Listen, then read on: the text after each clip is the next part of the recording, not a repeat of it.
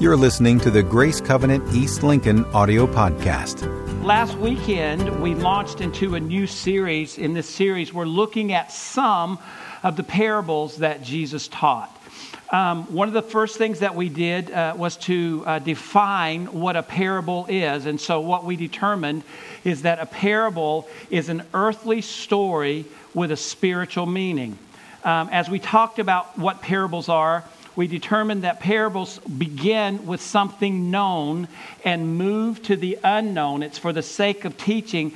And the intent is, is that because it begins with something known, the listener can find themselves placing themselves in the story because it just makes sense. It's what they know.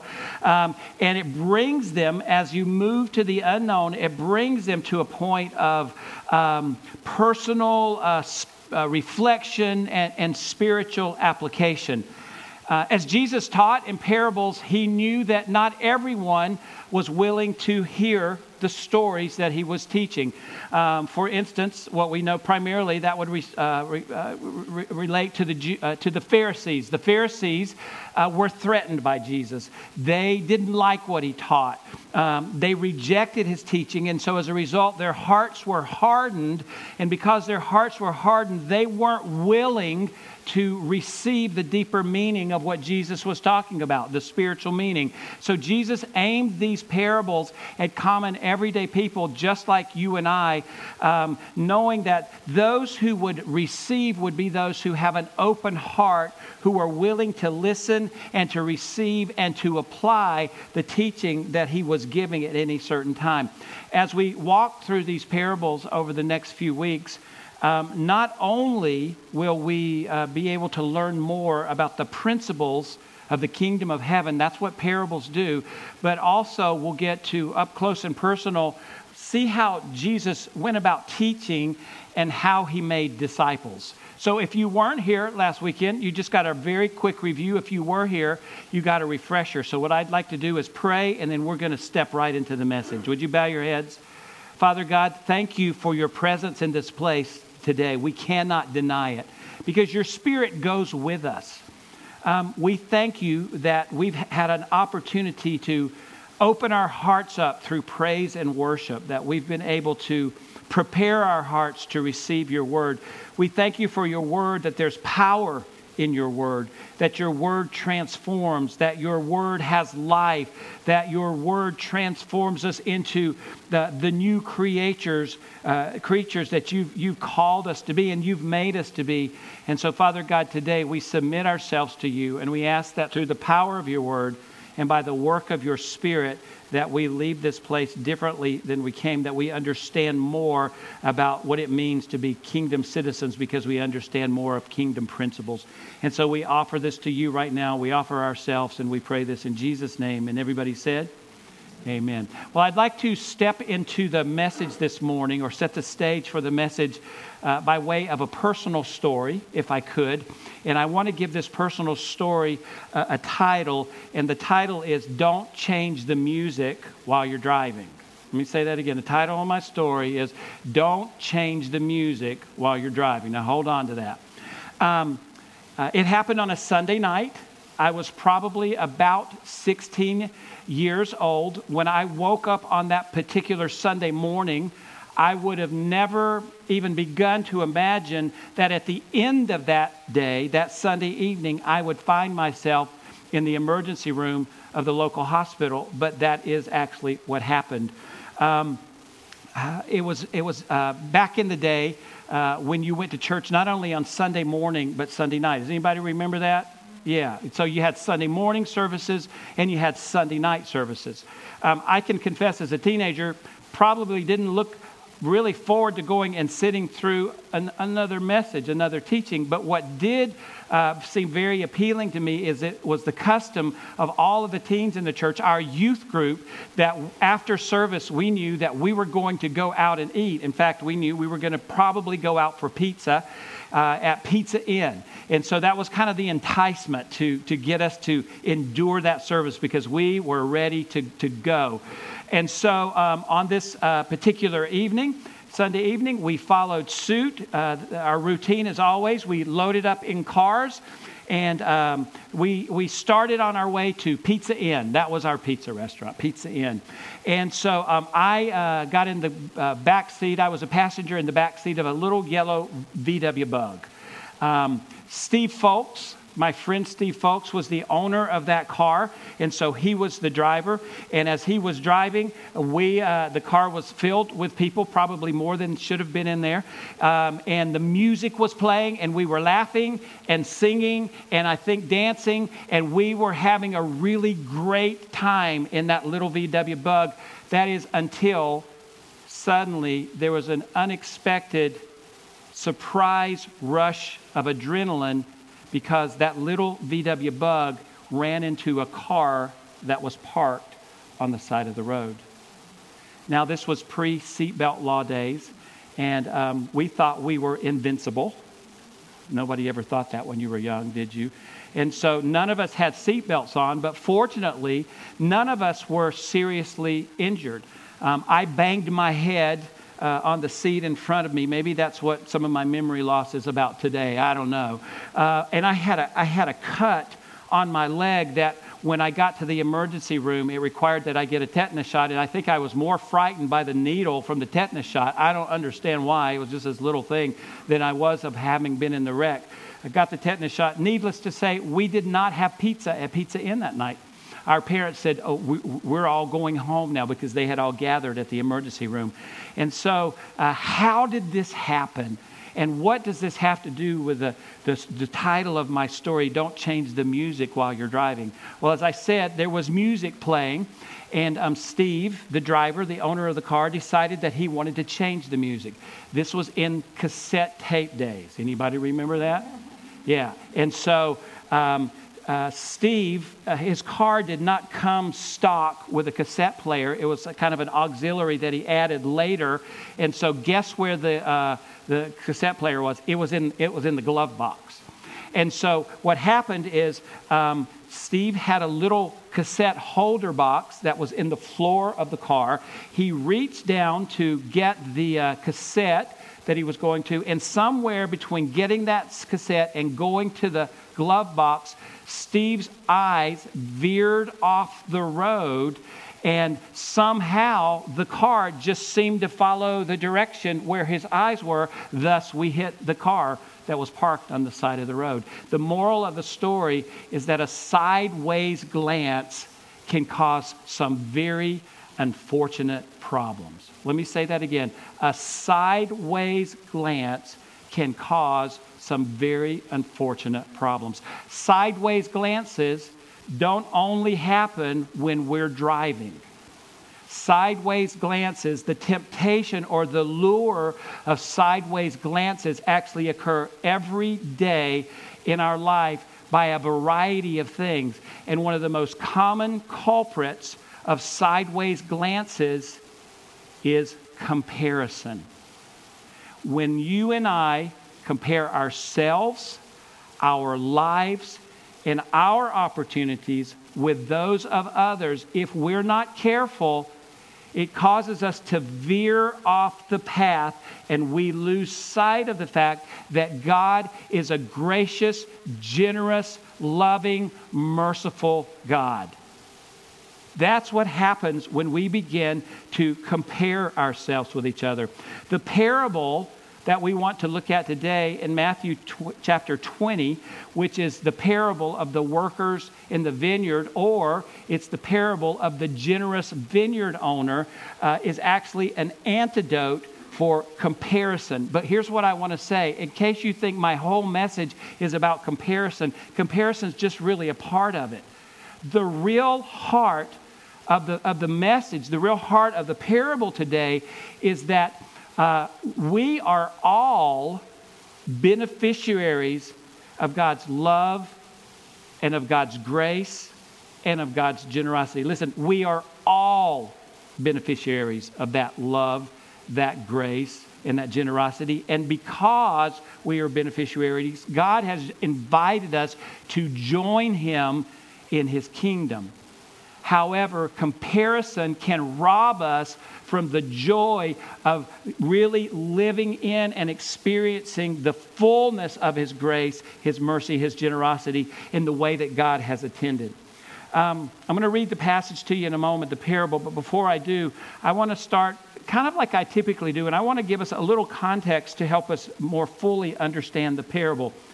If you'll remember, if you were here a few weeks ago uh, when we did uh, one of the Gods at War messages in the Gods at War series, uh, we looked at a story in chapter 19, the chapter just previous to this, uh, the story of the rich young ruler. Uh, and just a refresher, the story of the rich young ruler is that the rich young ruler one day ran to Jesus and asked, What must I do to inherit eternal life? And Jesus said, Well, you know the commandments, obey the commandments. And the rich young ruler said, Those things I have done since my youth. And then Jesus said, Now go and sell all you have and then come back and follow me. And we, when we go to the end of the story, what we know is that uh, the rich young ruler wasn't able to do that. It says he was sad and he walked away because of his great wealth. In other words, he was not willing to make the sacrifice that Jesus required for him to, to, to be a follower, to be a Christ follower. Now, in that same chapter, when we go down just a few verses after that story, in chapter 19, verse 27, we find a remark and a, a question by Peter. Remember, Peter was there he watched what transpired between Jesus and the rich young ruler. He saw that the rich young ruler rejected the invitation to follow Jesus because he saw, he heard that the rich young ruler was not willing to make the sacrifice. And so from that, Peter actually makes a comparison. And his comparison is this. Uh, he says in, uh, I think around in, in verse 27, he says, Jesus, we have left everything to follow you. So, what then will be there in the kingdom of heaven for us? Do you see that comparison? He saw that the rich young ruler was not willing to make the sacrifice. He's looking at his life, he's looking at the life of the disciples. That's who the we is. And he goes, But we, unlike that man, we have been willing to make that sacrifice. We've been willing to give up everything to follow you. So, what can we expect in the kingdom of heaven? And in verse 28, 29, Jesus affirms to Peter that in the kingdom of heaven, because of their sacrifice, there will be great reward. He goes on to assure Peter that everyone who makes great sacrifice to follow Jesus will find great reward in heaven. And then he ends the chapter, verse 30, he says this. To, he, he's, he's speaking this to Peter. He says, But many who are first will be last, and many who are last will be first. And it's with these words that the stage is set for the parable that Jesus tells. Remember, the parable is in response to what Peter has said and what he's asked. So, why don't you follow along as I read from chapter 20, beginning in verse 1. I'm going to read 16 verses. It says, For the kingdom of heaven is like a landowner who went out early in the morning to hire workers for his vineyard. He agreed to pay them a denarius for the day and sent them into his vineyard. About nine in the morning, he went out and saw others standing in the marketplace doing nothing. He told them, You also go and work in my vineyard, and I will pay you whatever is right. So they went. He went out again about noon and about three in the afternoon and did the same thing. About five in the afternoon, he went out and found still others standing around. He asked them, Why have you been standing here all day long doing nothing? Because no one has hired us, they answered he said to them, You also go and work in my vineyard. When evening came, the owner of the vineyard said to his foreman, Call the workers and pay them their wages, beginning with the last ones hired and going to the first. The workers who were hired about five in the afternoon came and each received a denarius. So when those who came who were hired first, they expected to receive more but each one of them also received a denarius. When they received it, they began to grumble against the landowner. Listen to this comparison in verse 12. These who were hired last worked only one hour, they said, and you have made them equal to us who have borne the burden of the work and the heat of the day. But he answered one of them, probably a spokesman for the group I'm not being unfair to you, friend. Didn't you agree to work for a denarius? Take your pay and go. I want to give the one who hired who was hired last the same as I gave you. Don't I have the right to do what I want with my own money? Or are you envious because I am generous? And then listen to what he says in verse 16. It's the same thing that he said in verse 30 of the previous chapter, just in reverse order.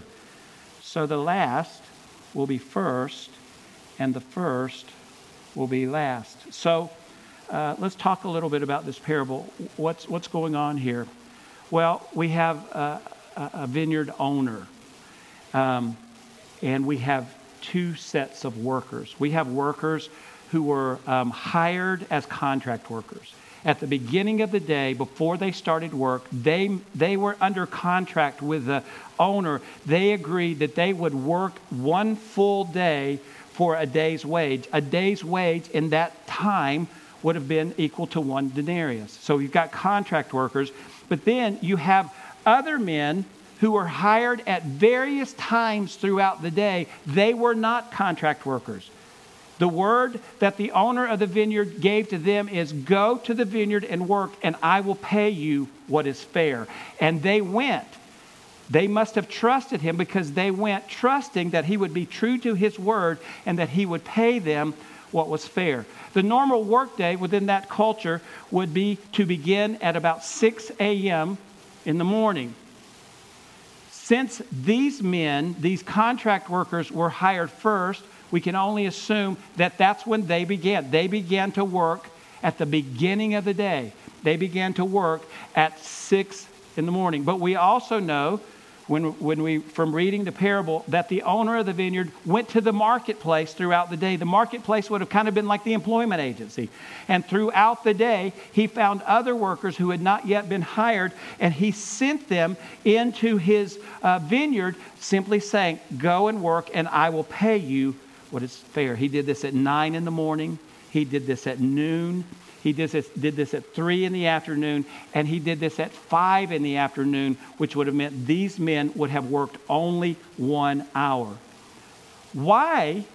Why is he taking or bringing so many workers into the vineyard? We don't really know.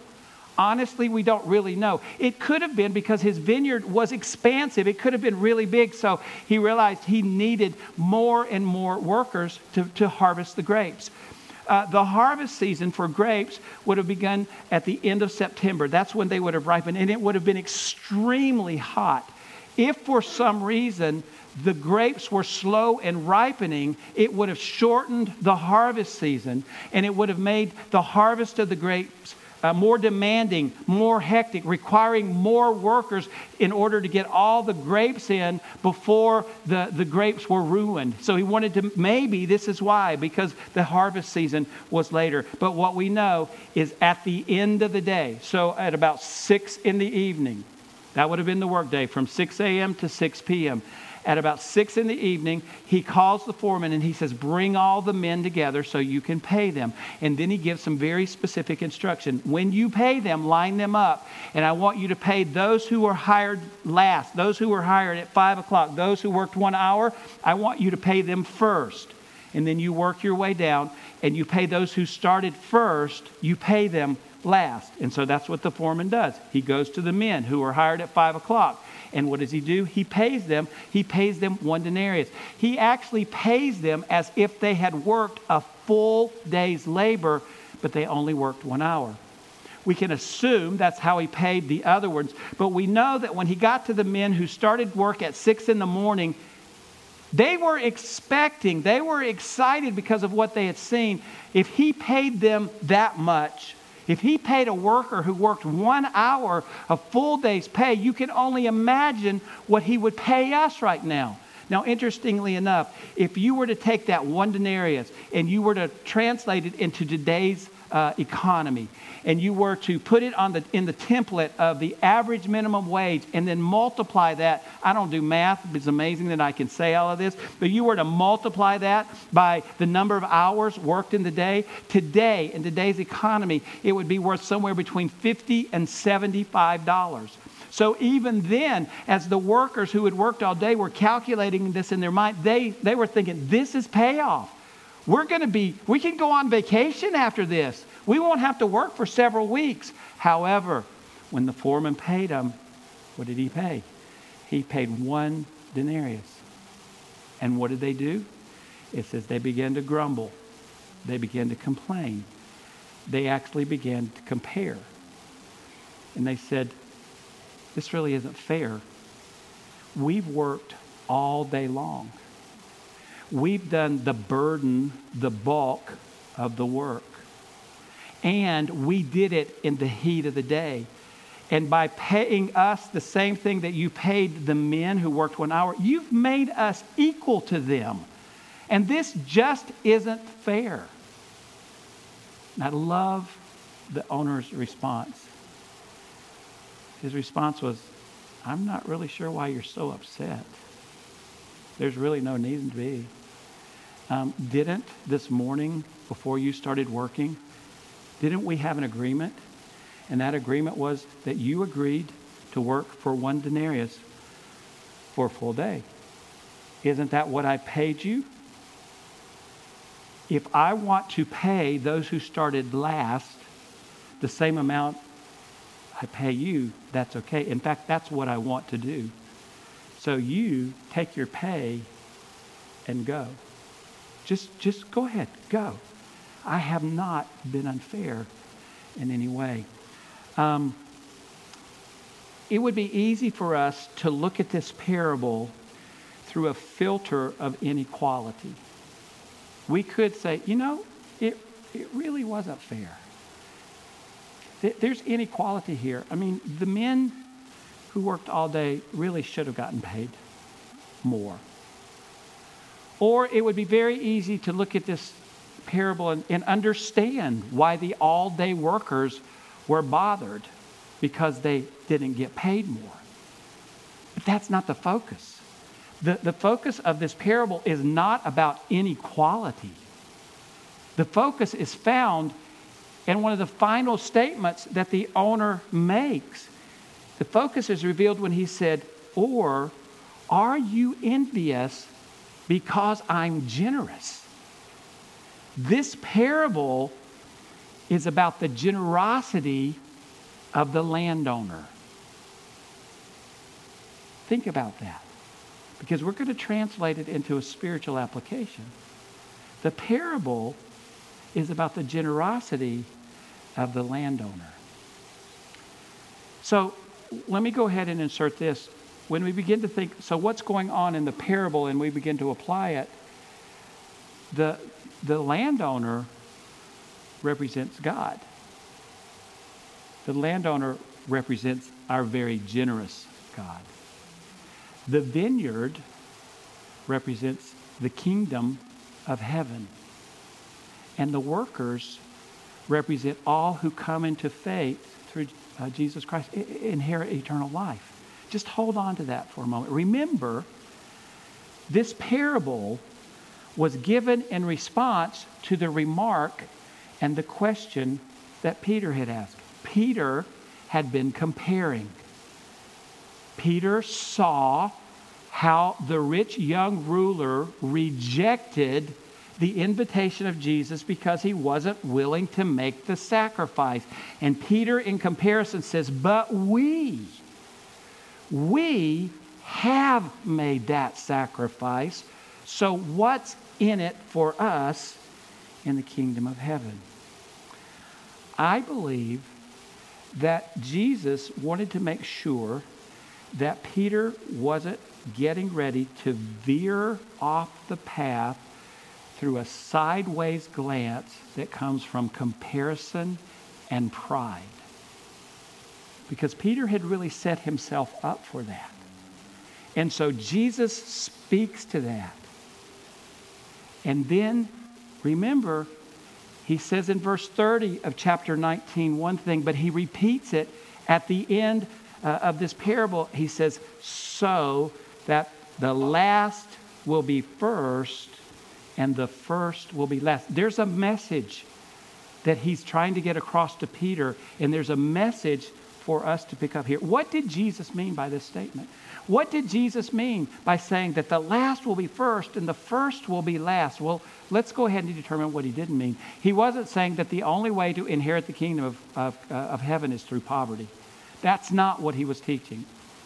And he wasn't saying that when we get to heaven, there's going to be an automatic reversal of roles between the, the poor and, and the wealthy.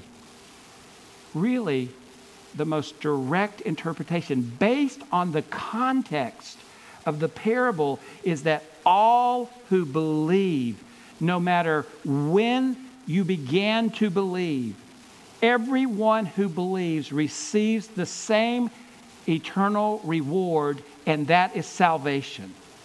That's our starting place. It's not to say that there won't be other rewards in heaven, but everyone who believes regardless of the situation that brings you to Christ, regardless of when, whether it ha- I, I gave my heart to Christ when I was six years old. In our first service today, there was a man who was in his 70s who made a decision to follow Jesus Christ. Do you, do you see what I'm saying? It doesn't matter when, but we all receive the same eternal reward, and that's salvation. It's important when we're when we're seeking to understand the deeper meaning of this parable, that uh, we recognize that heaven's way of valuing is much different than the way the culture values people and things. We have to guard against making judgments, against valuing based on what we think is right or how, how salvation should occur because John 3.16 says that whosoever believes. It doesn't say you have to do it when you're 6 or when you're 10 or when you're 15. Or, it doesn't say. It just says whosoever will believe. Here's another way to say it.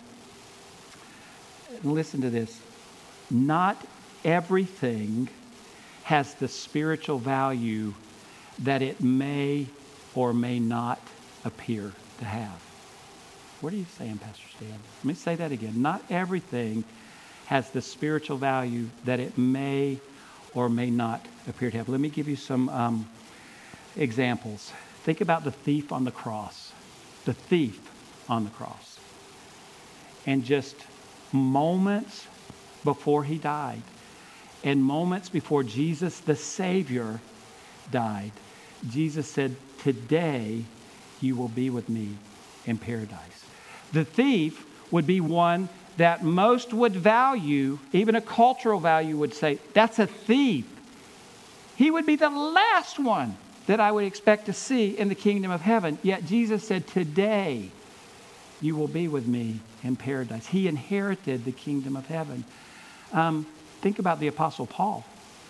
Um, Paul was a persecutor of Christians, Paul was a persecutor of the church. Yet, he had an experience with Jesus, an encounter with Jesus on the Damascus Road. And Paul was one of the last of the apostles. He was the last apostle to be called. Yet we have the greatest contribution for Paul that forms our spiritual life today. If we looked at Paul as the persecutor of the church, we would say, he's last. He's a, in fact, I'm sure that's what happened. He'd be the last one we would expect to see in the kingdom of heaven. Yet, because of the generosity of God and the call on his life, that wasn't the case. So that helps us understand those who would be considered to be last, how they would be considered first. But what in the reverse? What about those who we might place value on to say, that person would be one of the first people I would expect to see when I walk through the gates of heaven? Think about Judas. Judas was one of the first disciples. Jesus uh, Judas followed Jesus. He was the treasurer for the group. Maybe that's what got him in trouble. Yet Judas betrayed Jesus. He rejected the gift of eternal life. Or how about the Pharisees? I'm sure in that time and in that culture, people would look at the Pharisees and say, The Pharisees, they're going to lead the way into the kingdom of heaven. They're going to be first. But Jesus said to the Pharisees, Those sinners that you despise are being saved ahead of you because of the hardness of your heart. So those that you would think would be first would be last. And, and that's what Jesus is, that's what Jesus is, is, is teaching here. This parable is a parable about the generosity of God, that everyone who believes receives eternal life regardless of when it happens. If we were in a race, it would be as if all of the runners crossed the finish line together at the same time. They get the same prize. They all got first place. And it's all because God is a God of grace, God is a God of generosity. God has bestowed that grace and generosity towards us through Jesus Christ, and He has invited all of us to join Him in the kingdom of heaven, both now and the kingdom when it will come. So let me wrap it up. Here's where you get to fill in your teaching notes. Because God is a generous God, everyone, regardless of status, is invited to join him in his kingdom, and all are invited because of the generosity of his grace. Grace is the foundation of his kingdom. Honestly, none of us deserve the kingdom. We're not getting it because we deserve it. We're getting it because God made a way through Jesus Christ. It's by faith that we're saved, it's a grace gift. Finally, because of his generosity and his grace, we have no need to compare our lives with the lives of others because comparison robs us of the joy of God's grace. When we when we spend our time comparing ourselves and our lives and our opportunities with the lives of others and the opportunity of others, and we, we get angry and we cry unfair, we're not, we're not living in the grace of God. We're not seeing how great our God is that He loved us so much that we don't ever have to die. But we get to live with Him eternally. That in itself is enough. If we got nothing else, just eternal life. So, as I'm closing today, I would say, first of all, you don't have to compare. God loves you just as much as the person sitting beside you, behind you, in front of you, in your neighborhood, at your work, at your school. Even if you feel like their circumstances, their opportunities are better, you're, you're, if you believe and they believe, you're crossing the finish line at the same time. You got the same reward, eternal life. But I also want to say that if you're here today, and as you're listening to this message, and you would say, you know, I've never really experienced God's grace because I've never really given myself to a relationship with Him. I, have never, I, I've never really looked at my life in such a way that I would recognize that I've really been separated from Him because of the lifestyle that I've chosen, the way I live, the choices I make. But maybe right now, you're recognizing that, and it's, it's the work of the Holy Spirit in your heart and your life right now. The Holy Spirit is present in this place, and He's working in hearts and lives. And, and today, he, he's, he's drawing people to Him. And maybe right now that's you. He's drawing you to Him. And so, if that's true, I want to give you the opportunity to express that. I'm not going to embarrass you. We're going to, in fact, could everyone bow your heads, close your eyes. Let me just share the gospel of Jesus Christ very quickly. Um, when God created man, he created and placed man in a perfect world without sin. But he gave man free will to choose. And Adam and Eve made a choice to disobey God, and in that sin entered into mankind. Ever since that time, man has been separated from God because of sin. And throughout histories, eh, throughout since that time, uh, mankind, humankind, has tried to find a way to get to God in their own efforts, but have never been able to do it because there's only one acceptable payment for our sin, and that's blood that has not experienced sin. God, recognizing that we were unable to do it ourselves, made a way. He sent his son Jesus. Jesus came to earth as a baby, and he immediately began a journey to the cross.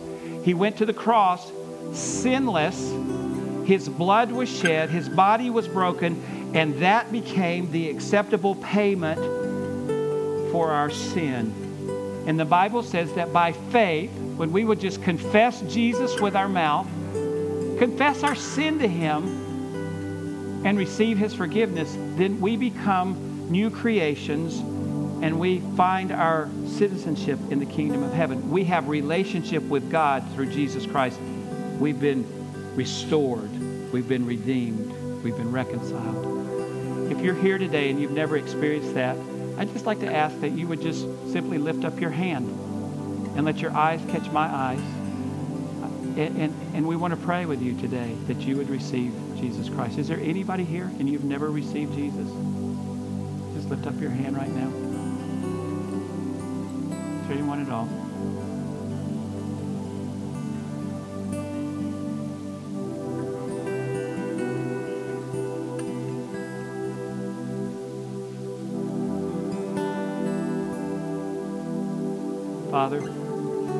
Thank you that in this room right now is a group of people who confess you as Lord and Savior. Thank you that we have received the gift of eternal life because you are such a generous God. God, I pray that we would be able to take this message, the message of the gospel, out of this place with us today because we're going to encounter a lot of people this week who don't know you. And I pray that you would allow us through our life and through our words to share it with them. And, and might salvation happen throughout this place, all throughout the communities this coming week. Or maybe those people will come and be with us so that we can share the gospel with them. But I, I, I thank you that it will happen. And I pray for every one of us today. I pray that we would not be robbed of the joy of experiencing your generosity because we're comparing but help us to know you love us. You love us with an unconditional love. We are beneficiaries of your grace and your mercy, your generosity. We thank you for that. Thank you that you have invited us to live with you in your kingdom now and yet to come. Thank you for this, and I pray it in Jesus' name. For more information on Grace Covenant Church, our service times, ministry opportunities, directions, and more, visit us at gracecovenant.org.